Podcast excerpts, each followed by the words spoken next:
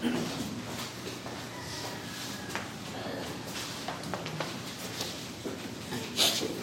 morning and happy Lord's Day po muli. At tayo po uh, sa pagpapatuloy po ng ating pag-aaral, we are studying Christ, the study of Christ, and bahagi po nun, under it is pinag-aaralan natin yung mga Old Testament pictures na nakita natin sa Old Testament na nagpapatungkol sa ating Panginoong Kristo. Ang, ang pag sinabing Old Testament pictures, ito po yung illustration ng mga bagay sa lumang tipan na nagpapaliwanag sa Panginoong Kristo at sa kaligtasan ginawa niya para sa atin. At nakita natin ang maraming bagay. Noah's Ark, uh, nakita natin si Adam, si yung, yung offering ni Abel, nakita natin si of the woman, nakita natin yung tabernacle, nakita natin yung mga offerings sa tabernacle. At sa umagang ito, pag-aaralan po natin yung isang bagay sa lumang tipan, kung kayo po ay familiar, yung pong tinatawag na mana.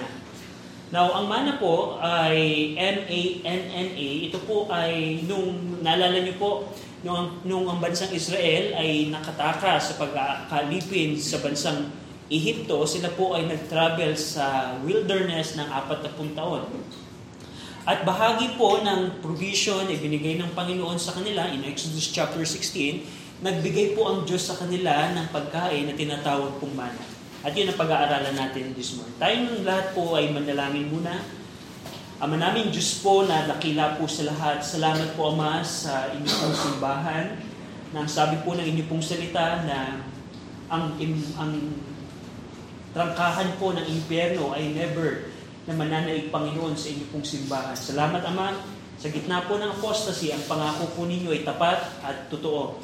At I pray na ang salita po ninyo na aming pong pag-aaralan ay maging instrumento po ng Diyos na banal na Espiritu upang ang banal na Espiritu po ay makapag-convict, makapag-rebuke po Ama ng aming pong mga kasalanan. At I pray na kung sa aming kalagitnaan ay wala pa pong nasa, wala, may mga taong hindi ligtas, I pray na dumating po sila sa saving knowledge po ng aming pong Panginoon Kristo. We pray na kaawaan niyo po kami at kahabagan sa ngalan po ng aming Panginoong Kristo Amen. So, we're, we're, study, we're going to study mana. Now, ang mana po, uh, ito po yung pagkain ay binigay po ng Diyos sa bansang Israel sa disyerto nung sila po ay naglalakbay. Kung gusto niyo pong basahin po, makikita niyo po yun sa Exodus chapter 16, kung paano ang bansang Israel, na kahit sila ay nakita na nila ang milagro ng paghati ng dagat na pula, nakita nila nila ang sampung salot na kapangyarihan ng Diyos, sila pa rin ay nagrereklamo sa Panginoon ng Panginoon. Kami ba ay pinalis nyo sa Egypt kung saan may matatabang sibuyas, napakasarap ng pagkain namin dito, pero dito sa desierto kami papatayin nyo sa gutom. And nakikita po natin na ang Panginoon po ay nagbigay ng pagkain. Now, ang mana po, ang ibig sabihin po nito is, what is it? Yung kung paano ang naging response ng mga Hudyo nung nakita nila, ano ba ito? Moises, nanggaling sa langit, what is it? So that's the meaning of mana. At ito po yung nagre-refer dun sa kanilang question nung una nilang nakita po yon. Ang, ang mana po, ito po, ang lasa po nito ay kung sino yung nakatikim sa inyo ng honey. Um, honey na matamis. Para siyang wafer. At itong ang lasa din po nito ay parang fresh oil according sa Numbers chapter 11. Uh, so, mai-imagine ninyo na ang, ang lasa nito ay parang matamis-tamis at parang may lasa siya ng fresh oil. Yun po ang ang mana. At ang mana din po ay tinawag po ito ng Psalm 78 verse 25 na pagkain po ng mga anghel. So, ang mana is literal pong bumagsak sa langit kada umaga na literal na kinukuha po ng mga Hudyo at yung po kanilang pagkain. So, imagine niyo habang naglalakbay sila, kada umaga may papatak na mana at yun yung kanilang kinakain. Now, uh, yung mana ay ito yung naging provision ng bansang Israel sa kanilang paglalakbay until nung sila ay kumain na ng, ng corn sa promised land at natigil na po ang provision ng mana. Now, ang mana po na binigay ng Diyos sa bansang Israel, ito po yung nagpapakita, nagsisimbolo ng ating Panginoong Kristo na nanggaling sa kalangitan at bumaba dito at siya ang tinapay ng buhay. At yun yung bagay na makita natin. Kung paano ang Panginoon ay naging bumaba mula sa kalangitan, ay siya ang naging tinapay ng buhay. Now, there are many things, there are things na makukumpara tayo. Paano natin nasabi na ito'y larawan ng ating Panginoong Kristo. Una, makikita natin na ito po'y regalo po ng Diyos. Ang bansang Israel, hindi po nila pinagtrabahuhan ng mana, napakapalad po nila. Kada umaga, can you imagine? Hindi nila pinoproblema ang pagkain nila kasi lalabas lang sila ng kanilang mga tent at meron ng babagsak na mana. Eh, dito sa ating panahon, hindi, napakahirap po nun na hindi ka na magtatrabaho tapos may pagkain na. Ito po yung regalo ng Diyos. Kung paano ang mana ay regalo ng Diyos, ang Panginoong Kristo din po. Yan po yung regalo ng Diyos sa atin. At ang mana din po ay sufisyente po sa kanila. Hindi alam ng Panginoon na yung ibabagsak nila ay sufisyente sa dami ng tao sa bansang Israel. At wala pong pamilya, wala pong tao na nagkulang sa kanilang kinakain nung panahon po ni Moses. At, in, in, at ang, ang mana din po, tulad ng ating Panginoong Kristo, sufficiente din po ang Panginoong Kristo sa sino man, sa kanino man na mag, mananampalataya sa Kanya. At sa lahat ng tao sa mundo ito, ang Panginoong Kristo po ay sufficiente sa sino mang mananampalataya at magsisisi sa ating mga kasalanan. Makikita din natin po na ang mana po is, uh, is very tasty. Katulad ng ating Panginoong Kristo, kung nar- narasan mo ang Panginoong Kristo, how sweet the Lord Jesus Christ is. At yung, yung, yung katangian ng Panginoong Kristo, kung paano siya tasty, eh, hindi siya ma-appreciate kung ikaw ay hindi ligtas. Dahil never mong mararanasan ang ating Panginoong Kristo. And it's something na hindi mo hindi mo may papaliwanag by words kung paano ang Panginoong Kristo is sa gitna ng pagsubok sa buhay, sa gitna ng pangangailangan, sa gitna ng minsan ikaw ang nagkakasala at lumalayo sa kalooban ng Panginoon, pero ang Panginoong Kristo is still ay kaibigan mo. At kung ikaw ay wala kay Kristo sa umagang ito, hindi mo kaibigan ng Panginoong Kristo. Siya ang iyong hukom. Siya ang iyong uh, judge. And also, ang mana ay makikita natin na everyday siyang binibigay ng Panginoon. So, yan po ang historical background ng mana na larawan ng Panginoong Kristo. Now, in John chapter 6, in relation po sa Panginoong Kristo na katulad ng mana na nanggaling sa kalangitan at binigay ng Diyos upang maging tinapay ng buhay, meron pong pagkakataon in John chapter 16 na may mga tao po na lumalapit during the earthly ministry of the Lord Jesus Christ. May mga tao pong sumusunod sa ating Panginoong Kristo na ang sabi ng Bible, kung mababasa natin in John chapter 6 verse 24, when the people therefore saw that Jesus was not there, probably itong mga taong ito ay kasama po doon sa limang libo pong mga tao na pinakain ng Diyos in John chapter 6, sa unang bahagi po ng, ng chapter na yun, naggawa po ang Panginoon ng milagro na pinakain ng Diyos ang limang libong kalalakihan at yung kanilang mga kasamang asawa at ang kanilang mga anak. Probably, kasama ito po yung mga taong ito. Now, ang sabi ng Bible, neither his disciple, hindi nila nakita ang Panginoong Kristo, neither his disciple, They also took shipping and came to Capernaum seeking for Jesus. Lumiban din po sila ng Sea of Galilee or the Sea of Tiberias upang hanapin ang Panginoong Kristo. Nasaan yung nagbigay sa amin ng tinapay at isda? Nasaan yun? Hinanap nila. And in verse 25, and when they had found Him, nung nakita nila ang Panginoong Kristo on the other side of the sea, they said unto Him, Rabbi, when camest thou hither? Saan ka nanggaling? Saan ka nanggaling? Now, this is the thing, verse number 26. Jesus answered them and said, Verily, verily, or indeed, indeed, totoo na totoo, katotohanan na katotohanan, I say unto you, you seek me not because you saw the miracles, but because you did eat of the loaves and were filled. Itong mga tao ito, there are, there are kind of people there are a kind of people na sumusunod sa Panginoon na hindi naman after sila sa mga ginagawa ng Panginoon, ng mga milagro, kundi dahil sila ay nakakakuha ng benepisyo physically sa ating Panginoong Kristo. Ito yung mga tao na wala silang pakialam na, ay wait, napakagaling, na, napaka, ito nga ang Misaya, ito nga yung pangako ng Panginoon na darating po sa amin na tagapagligtas. No, that's not their motive. Ang motibo nila is, kailangan namin makakain. kailangan namin mabusog. At yan din po ay makatotohanan sa ating pong panahon. Hindi po ibig sabihin na ang isang tao po ay laging nasa simbahan ay tama ang kanyang motibo. Hindi ibig sabihin na nandito kang ngayong umaga ay hinahanap mo talaga ang Panginoong Kristo. Dahil meron pong klase ng tao na ang layunin na nila ay ano yung makakain namin. Ano yung makakain namin? Sabi ng Panginoong Kristo, hindi kayo naparito upang dahil nakita niyo yung aking mga milagro. Kundi sinasaliksik niyo ako upang kayo ay dahil nakakain kayo ng tinapa ay kayo nabusog. Now, verse number 27, verse number 27, labor not for the meat which perisheth, but for the meat which endureth unto everlasting life, which the Son of Man shall give unto you, for him had God the Father sent. Now, this is the thing po. Sabi ng Panginoon, huwag niyong pagtrabahuhan yung tinapay o kakanin o pagkain na nabubulok. Kundi pagtrabahuhan nyo yung pagkain na nag-endure unto everlasting life. Right. Now, this is the challenge now. Itong, itong mga taong ito, meron silang motibo na sabi ng Panginoon na, hindi naman kayo na dito dahil hinahanap niyo ako eh. Wala, hindi naman niyo ako hinahanap dahil nakita niyo yung aking mga milagro. Nandito kayo kasi nabusog kayo eh. Dahil nakakain kayo. Yun ang dahilan kung bakit kayo nandito.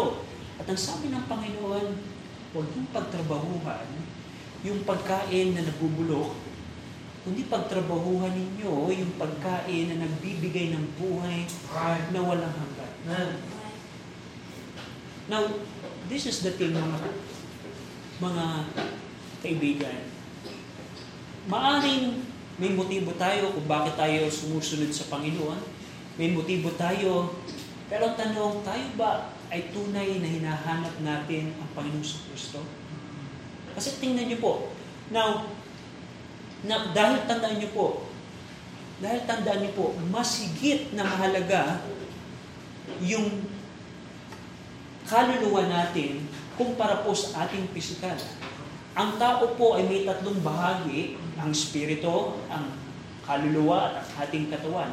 Tayong tao, lagi nating pinipilit, ano ba yung kailangan ng aking katawan? Mm. Aking katawan, aking katawan. Kaya kakain ako, magtatrabaho ko. Alam niyo po ba, maraming tao po ang wala sa simbahan dahil puro katawan ang kanilang iniisip. Yung aming pamilya, walang kakainin, kailangan magtrabaho ng linggo. Yung aking, yung may mer merong kailangan gawin, puro katawan.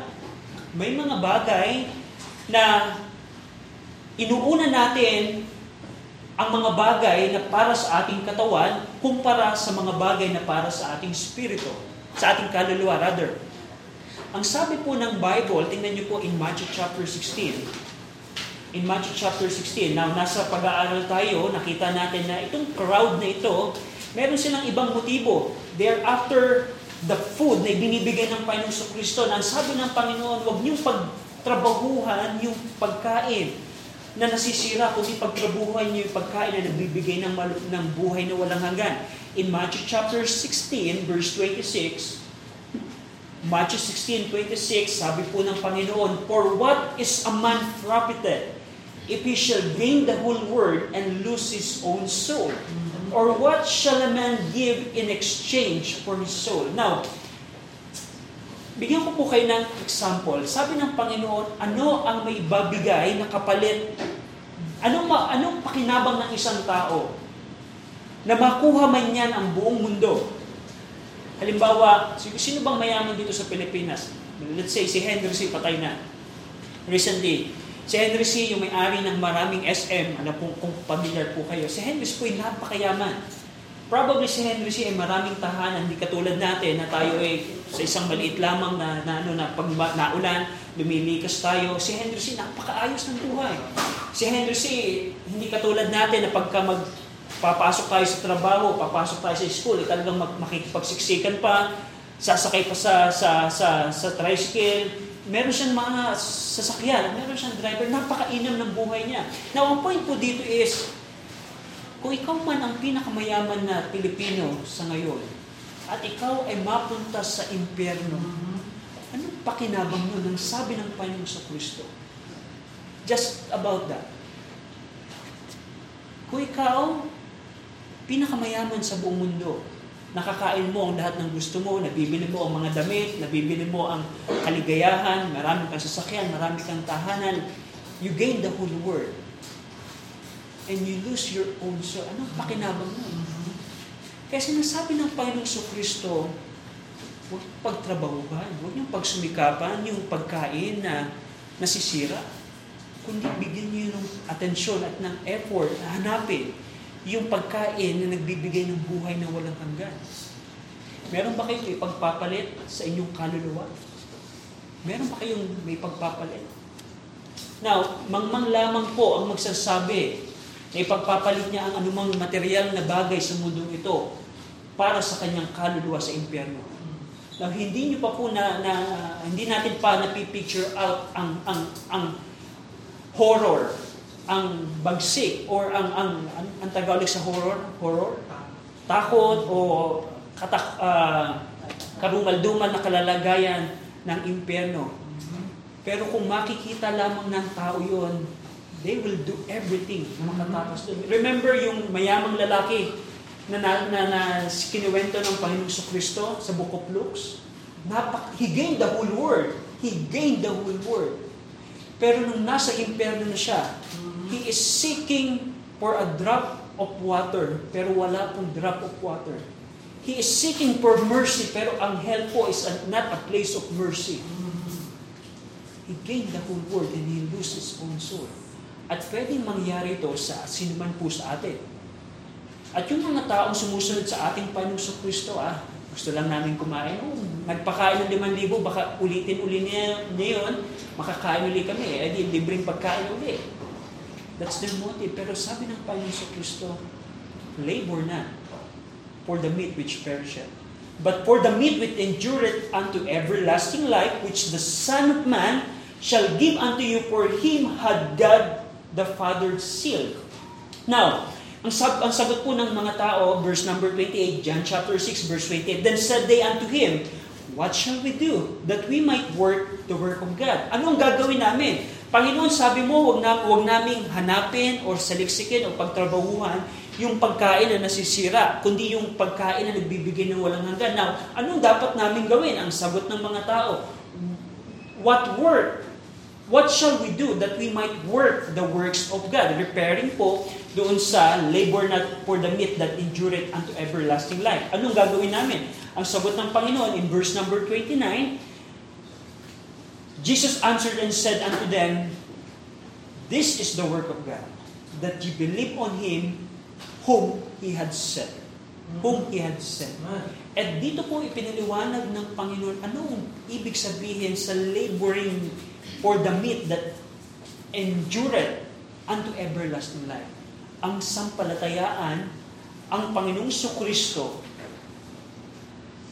na ipinadala ng Panginoong ng Diyos Ama para po sa atin. At dun ang paraan kung paano makamit ang tinapay na hindi hindi hindi nasisira na nagbibigay ng buhay na walang hanggan. Now, tingnan niyo po yung verse number 30 We know na this repairing po, yung verse number 29, repairing po sa salvation, ang kaligtasan po isa pananampalataya sa ating Panginoon Kristo. Now, verse number 30, Then they said therefore unto him, What sign shewest thou then, that we may see and believe thee? What does thou work? Now, ito po ay nagpapatungkol na yung, yung nag, nagta, nagtanong ang mga tao, anong, anong sinyales na ipinapakita mo na ikaw nga binigay ng, ng Diyos? na ikaw nga yung, yung repairing dun sa Him whom He had sent. Anong patunay na ikaw nga pinadala ng Diyos? Anong patunay? Anong ginagawa mo? Now, sabi ng mga tao, verse 31, Our fathers did eat manna in the desert. Yung si Moises, nakita namin na siya pinadala talaga ng Diyos kasi ang daming milagrong ginawa ng Panginoon para kay Moises. Pero ikaw, Jesus, anong patunay mo? Anong sinyales ang may papakita mo? na ikaw ay pinadala ng Diyos. Ang sabi ng mga tao. Sabi pa ng mga tao in verse 31, As it is written, He gave them bread from heaven to eat. Now, verse number 32, Then, said, then Jesus said unto them, Verily, verily, I say unto you, Moses gave you not that bread from heaven, but my Father giveth you the true bread, true bread from heaven. Dito po ipinakita ng Panginoon, it is not Moses that gave their father's bread, kundi ang ating Diyos, ang Diyos. And ipinakita din po dito ng Panginoong Kristo who is or what is the true bread. Itong mga tao ito, meron silang perspective, meron silang kaalaman kung paano ibinigay ng Diyos ang mana sa kanilang mga tatay, sa kanilang mga ninuno nung sila'y nasa wilderness pa. Pero sabi ng Panginoong sa Kristo, no, this is the true bread that came from, from that, that came from, came down from heaven. Hindi yung mana na nakain, kinain ng mga ninuno ninyo. That's not the true bread. This is the true bread that cometh from heaven. Sabi doon, But my Father giveth you the true bread from heaven. Now this this is the part kung saan papasok po ang mana as a picture of the Lord Jesus Christ. Itong mga taong ito, meron silang kaalaman kung paano ang mana na, na, na, na pinrovide ng Panginoon sa kanilang mga ninuno. Pero ipinakita ng Panginoon, no, hindi, hindi yan tunay na tinapay. Si Moises, ang Panginoon ay nagbigay sa inyo ng tinapay, pero ang Panginoon ay nagbibigay ngayon, ngayon, nagbibigay ngayon ng tinapay mula sa kalangitan. At alam niyo po ba na hanggang sa ngayon, ang Panginoon po ay nagbibigay ng tinapay mula sa kalangitan.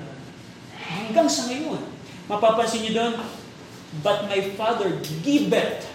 That's what the beauty of King James. Until now, it's progressing. Hanggang ngayon, the Lord is giving the true bread from heaven. For the bread of God, verse 33, verse 33, for the bread of God is He, which cometh down from heaven and giveth life unto the world. Now, in relation sa sabi ng Panginoon na huwag niyong pagtrabahuhan yung tinapay na nabubulok, preparing po sa physical na, na tinapay na benepisyo sa ating katawan. Katulad po ng mana na pang physical lamang. Huwag niyong pagtrabahuhan yun. At huwag yun ang maging motibo niyo sa paglapit sa Panginoon. Kundi pag trabahuhan nyo yung tinapay na nagbibigay ng buhay na walang hanggan. At ipinaliwanag dito ng Panginoon sa Kristo, ano yung tunay na tinapay ng buhay that cometh down from heaven. Now, verse number 34, they, then said they unto him, Lord, evermore, give us this bread. At yan dapat ang maging response natin. Kapag ka ang tao po ay nakapapakinggan ang liwanag ng salita ng Panginoon, dapat ganito po ang ating response. Evermore, give us this bread. Give us this bread. Na, kung, kung mang, mangmang lamang po, ang, ang, ang, ang, ang tatanggi po ng buhay na walang hanggan. Yeah, right marirealize po ng tao, darating sa ating panahon po, dahil meron pong God of this world, ang sabi po ng 2 Corinthians 4.4, pag ang tao po hindi na nampalataya, bubulagin po siya ng Diablo. That's what happened po. Kaya nga, tandaan niyo po, mga kabataan, mga kabataan, once na merong di pa nananampalatayang mag, mag, magmula sa puso mo, magsab, pag nagsimula nang sabihin mo na, hindi ako naniniwala dyan, hindi ako naniniwala dyan sa John chapter 6. Hindi ako naniniwala sa Leviticus 18. Ang sabi ng Bible, ang Diablo, the God of this world, ay bubulagin ka. At hindi mo na makikita ang liwanag ng Ebanghelyo ng salita ng Panginoon. At yan po'y nakakarumal-dumal na kalalagayan. Pero nang habang napapakinggan nyo ang mensahe po ng kaligtasan, dapat maging ganito ang ating response. Lord, evermore, give us this bread. Evermore, give us this bread. Can you imagine buhay na walang hanggan ang, ibinibig, ang ino-offer ng Panginoon at tatanggihan mo? At ipagpapalit mo yan sa iyong kasalanan? That's foolishness. Buhay na walang hanggan, sasabihin mo, Panginoon, ah, mas gusto ko yung kasalanan. Mas gusto ko na masaya ako ngayon. Pero tatanggihan mo siya. That's foolishness. Now, verse 35, And Jesus said unto them, I am the bread of life. dito na inireveal ng Panginoon who, who is the true bread. Hindi pala yung mana. Hindi pala yung, yung, yung hinahanap ng mga tao. Kundi, I am the bread of life. He that cometh to me shall never hunger, and he that believeth on me shall never thirst. Christ is the true bread. Dapat yun, dapat ang ma- yun, ang sabi ng Panginoon, I am the true bread. Siya ang tunay na tinapay na nanggaling po sa kalangitan. Now, ang ibig sabihin po dito na, of course, sasabihin natin, kung babasahin niyo po yung mga kasunod na talata po dito, hindi, hindi naunawaan po ng mga Hudyo. Ano yung ibig sabihin na si Jesus, hindi ba si Mary ang, at si Joseph, ang tatay, ang magulang nila, nila? Paano nang sa nangyari na siya ay nanggaling sa kalangitan? Hindi din na, naunawaan ng mga tao, paano namin kakainin yung iyong laman? At paano namin iinumin yung inyong dugo? Hindi nila naunawaan yun. Pero ang ibig sabihin po dito na, na paano ang Panginoong sa Kristo ang tinapay na kakainin natin, yung po ay nagpapatungkol doon sa verse number 21 na kailangan natin manampalataya. That's the meaning. Dito ginamit ng Bible ang salvation as eating and drinking Christ as a way na pagpapakita ng pananampalataya sa ating Panginoon Kristo. Now, verse number 36, this is the sad thing po na makita natin. But I said unto you, that ye also have seen me and believe not. Ito po ang nakakalungkot na kalalagayan po ng tao. Nakita nila ang Panginoong Kristo, nasaksihan nila yung milagro ng Panginoong Kristo, pero hindi sila nanampalataya. Hindi sila nanampalataya. They believe not. Now, kung titingnan niyo po in John chapter 6 verse, John po tayo in, in, in verse number 60. Now, basahin niyo na lamang po sa bahay ano yung naging story po dito. Pero ito pong mga tao, they despise the true bread. They despise the true bread. Verse 16, Many therefore of his disciples, when they had heard this, said, This is an hard saying. Who can hear it? At yan po ang naging resulta ng pangangaral ng ating Panginoon Kristo. And in John chapter 6, verse 66, From that time, many of his disciples went back and walked no more with him.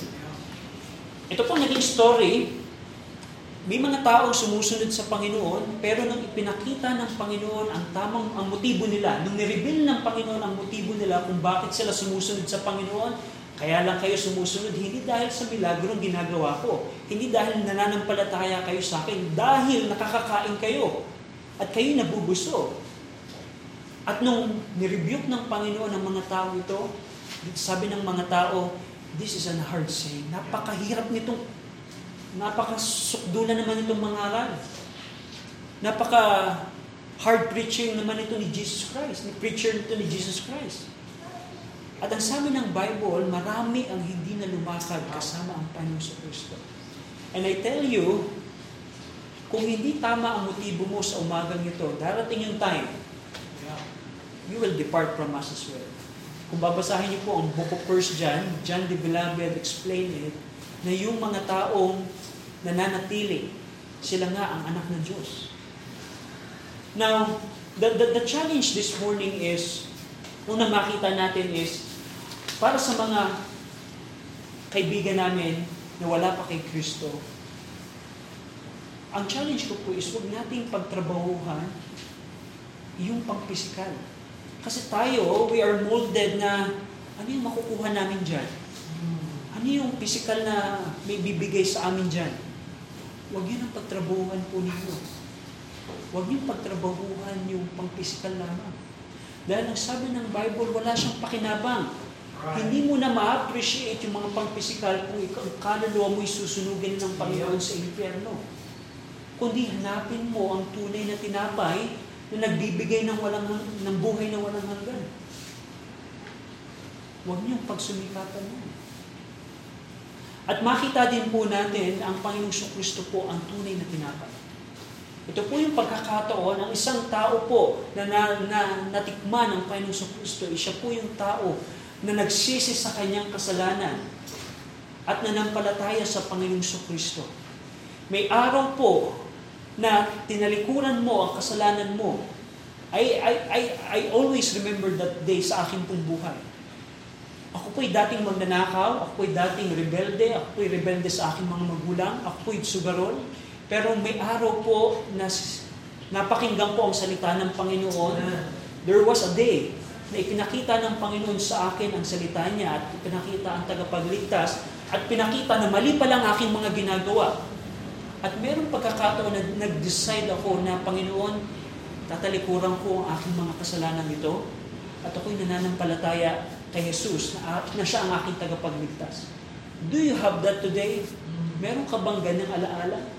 Kasi kung wala kang ganyan, you can never experience Christ as a tasty manna na ibinigay ng Diyos para sa atin. He is the true bread. He is the true bread. Na mga mga minamahal, tandaan po ninyo na huwag kayong magpadaya sa ibinibigay ng mundo po ito. Alam niyo po ba na maraming tao ngayon ang wala sa simbahan? Ngayon, ngayon, wala, maraming tao po ang wala ngayon sa simbahan dahil they are laboring for the meat that perisheth. They are laboring for the meat that perisheth. Pero kung nakita mo na ang katotohanan ng salita ng Panginoon, labor for the meat that endureth everlasting life. Now, para po sa mga mananampalataya, kung ikaw ay Kristiyano na, I just want to highlight na ang sabi dito ng Panginoon, in, in verse 37, in verse 37, hanggang verse 40, All that the Father giveth me shall come to me, and him that cometh to me I will in no wise cast out. For I came down from heaven not to do mine own will, but the will of him that sent me. And this is the Father's will which hath sent me, that of all that of all which he had given me, I should lose nothing, but should raise it up again at the last day. And this is the will of him that sent me, that everyone which seeth the Son and believeth on him may have everlasting life, and I will raise him up at the last day. Kung ikaw ay Kristiyano sa umagang ito, ang sabi ng Bible, you have everlasting life. From the day that you got saved, that's the day you got everlasting life. Now, Brad, hindi ba pagka ako'y nagkasakit at ako'y namatay, parang contradicting siya na ako'y may buhay na walang hanggan. No, hindi po. Ang everlasting life is referring po sa yung magiging never-ending life. Na yes, makakaranas ka ng kamatayan kung hindi ka aabutan ng rapture, pero ang sabi ng Panginoon, at the last day, ay babang, ibabangon ka din ng Panginoon mula sa mga patay. Now, anong, ang, ang tanong ko po sa inyo, Kristiyano, anong impact niyon sa iyo? Anong impact niyon sa iyo? You have an everlasting life. Yes, may problema tayo, may karamdaman tayo, pero just think about that, that you have an everlasting life. Now, if you don't believe this, you don't believe the Bible. Mm-hmm. Nagsasabing, wait, buhay na walang hanggan. Ang mga Pentecost po, hindi naniniwala dito. They don't believe this. Now, wait, eternal security? No. But the Lord Jesus Christ is telling, kung titikman mo lamang ang Panginoon sa Kristo at mananampalataya ka sa Kanya, He is the bread of life. He can give you eternal life. Now, bilang mga Kristiyano, ang buhay na walang hanggan ba ay may epekto sa perspective mo sa mundong ito? Na may mga kung magkakaroon ka ng problema sa buhay, hindi ba ito ang maging pag-asa mo?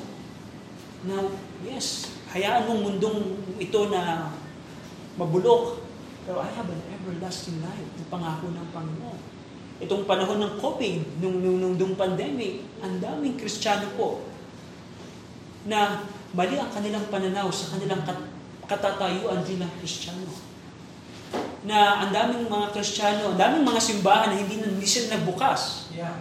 Because takot sila sa pang-physical lamang. They don't know na meron silang buhay na walang hanggan. Mm.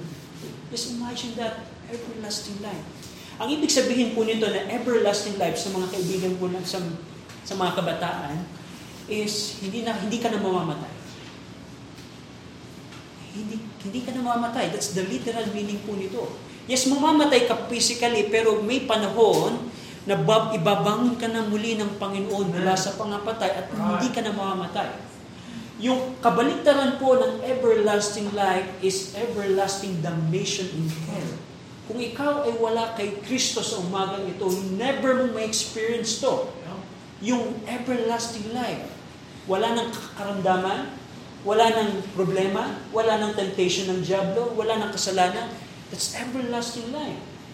Pero kung ikaw ay wala kay Kristo, for eternity, mamamasdan ka, you're suffering in the lake of fire. That's the eternal damnation.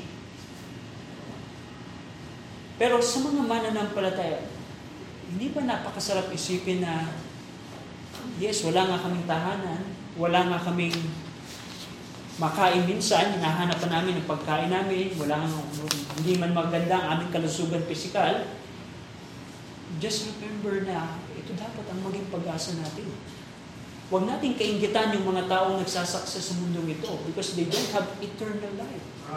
Now, gusto mo bang ipagpalit ang buhay na walang hanggan sa pisikal na bagay ng mundong ito? Of course, no.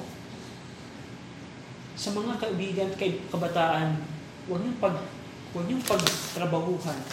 Napipilitin niyo, ay, ano yung magiging ko dyan physically?